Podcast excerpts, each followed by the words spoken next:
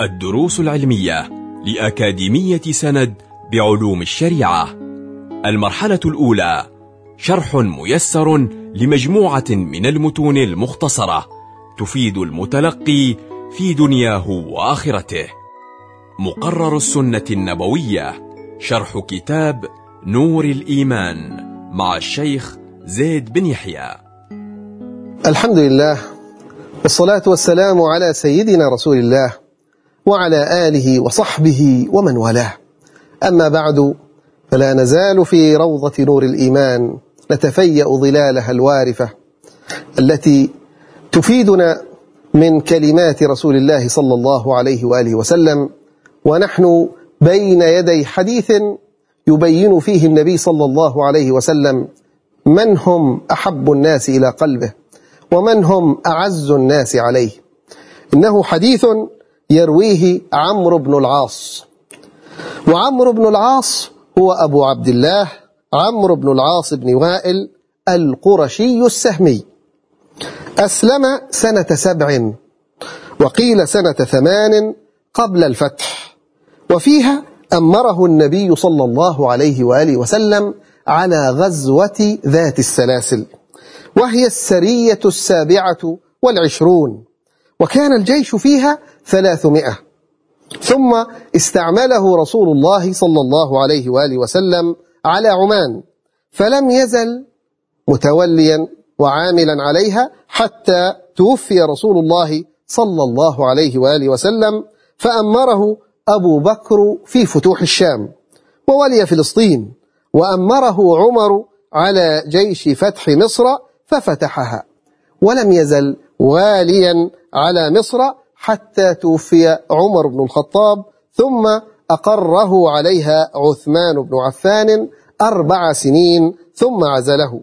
توفي ليلة عيد الفطر سنة ثلاث وأربعين للهجرة وعمره سبعين سنة. عمرو بن العاص يروي لنا حديثا عن رسول الله صلى الله عليه وآله وسلم يبين فيه النبي أقواما هم من أحب الناس إليه. فيقول صلى الله عليه وآله وسلم أحب الناس إلي عائشة ومن الرجال أبوها رواه البخاري ومسلم. إذا الحديث هنا يبين فيه النبي مقامات بعض المقربين من أهله ومن أصحابه.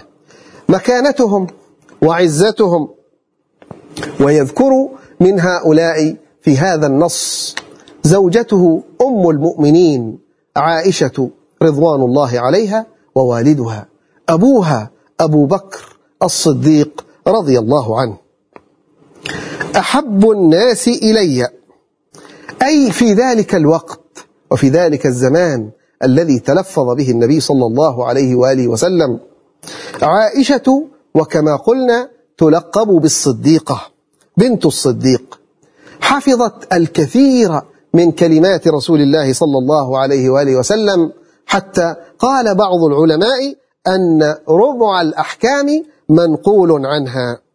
ومن مناقبها أنها قالت قال رسول الله صلى الله عليه وآله وسلم يا عائشة هذا جبريل يقرئك السلام. قالت فقلت وعليه السلام ورحمة الله وبركاته. بخ بخ لأم المؤمنين. يأتيها سلام أمين الوحي جبريل عليه السلام. وعن هشام عن أبيه أن رسول الله صلى الله عليه وآله وسلم لما كان في مرض وفاته جعل يدور في نسائه ويقول أين أنا غدا؟ حرصا وترقبا لبيت عائشة. قالت عائشة فلما كان يومي سكن أي لم يعد يتساءل.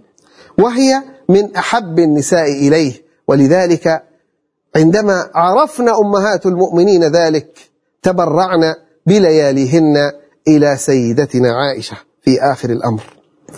وكانت في هذه المكانة في قلب رسول الله لاتصافها بالفضل والعلم والحسن ومن الرجال أي ومن أحب الناس إلي من الرجال أبوها وهو سيدنا أبو بكر الصديق رضي الله عنه. ثاني اثنين إذ هما في الغار. قال الإمام الشافعي فيما نقله الإمام البيهقي في الاعتقاد أجمع الصحابة وأتباعهم على أفضلية أبي بكر ثم عمر ثم عثمان ثم علي وجاء عن ابن عباس عن النبي صلى الله عليه وآله وسلم لو كنت متخذا خليلا لاتخذت أبا بكر ولكن أخي وصاحبي. أي أن النبي صلى الله عليه وآله وسلم لو لم يكن له رتبة الخلة مع الله عز وجل لو لم يكن خليل الرحمن لاتخذ أبا بكر خليلا لكن أعظم ما في قلبه إلهه وخالقه سبحانه وتعالى. فالحديث فيه كثير من الدلالات ومن الإفادات.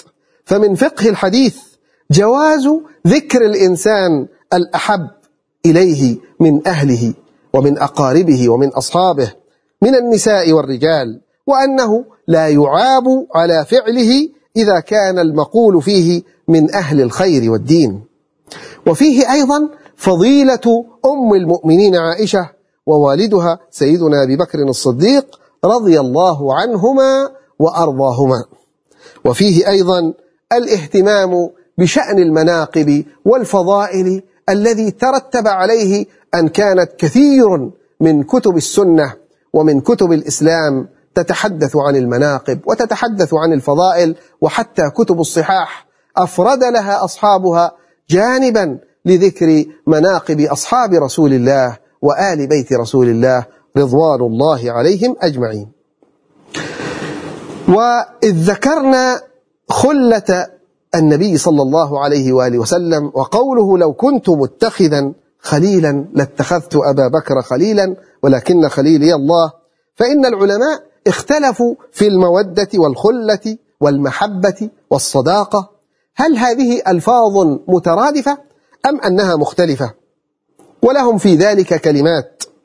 فيقول بعضهم الخلة الصداقة والمودة ويقال الخلة أرفع رتبة وهو الذي يشعر به حديث النبي لو كنت متخذا خليلا.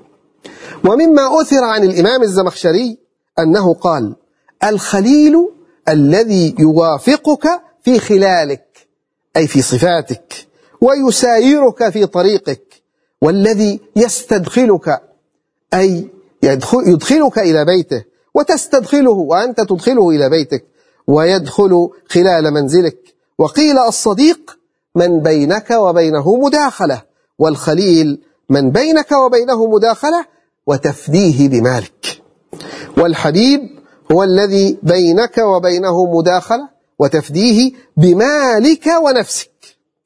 وفضل سيدنا أبي بكر الصديق في هذا الحديث وفي أحاديث كثيرة لما خصه الله عز وجل من السبق في الإسلام والنصح لله ولرسوله وللإسلام وأهله وبذله في سبيل في في سبيل الله عز وجل ماله ونفسه. ولذلك عندما سأله النبي صلى الله عليه وآله وسلم عندما أحضر الكثير من المال في حاجة رسول الله صلى الله عليه وسلم وفي الجهاد في سبيل الله وسأله النبي ماذا تركت لأهلك يا أبا بكر؟ قال تركت لهم الله ورسوله. وأما سيدنا عمر فأحضر أيضا مالا كثيرا فقال له النبي وسأله ذات السؤال ماذا تركت لأهلك؟ قال تركت لهم نصف مالي فقال بينكما ما بين كلمتيكما. فرضي الله عن أبي بكر وعن عمر والذين بذلوا في سبيل هذا الدين ما بذلوا. وفي الحديث أيضا تفضيل عظيم للسيدة عائشة لكنه تفضيل نسبي. لأن جمهور العلماء المحققين اعتمدوا أفضلية سيدتنا فاطمة الزهراء التي قال عنها النبي صلى الله عليه وسلم فاطمة بضعة مني يرضيني ما يرضيها ويغضبني ما يغضبها. أو كما قال صلى الله عليه وآله وسلم وكذلك هناك فضل السيدة خديجة الكبرى أولى أمهات المؤمنين رضي الله عنها وأرضاها وفيها جاء حديث النبي كمل من الرجال كثير ولم يكمل من النساء إلا أربع آسية زوجة فرعون ومريم ابنة عمران وفاطمة بنت محمد وخديجة بنت خويلد وفضل عائشة على النساء كفضل الثريد على سائر الطعام. ما أعظم هذه المناقب ما أعظم هذه الرسائل التي يرسلها النبي صلى الله عليه وسلم للأمة رجالا ونساء لتتدارس مناقب هذه الشخصيات وسير هذه الأعلام حتى يتعلم الرجال من الرجال وتتعلم النساء من النساء.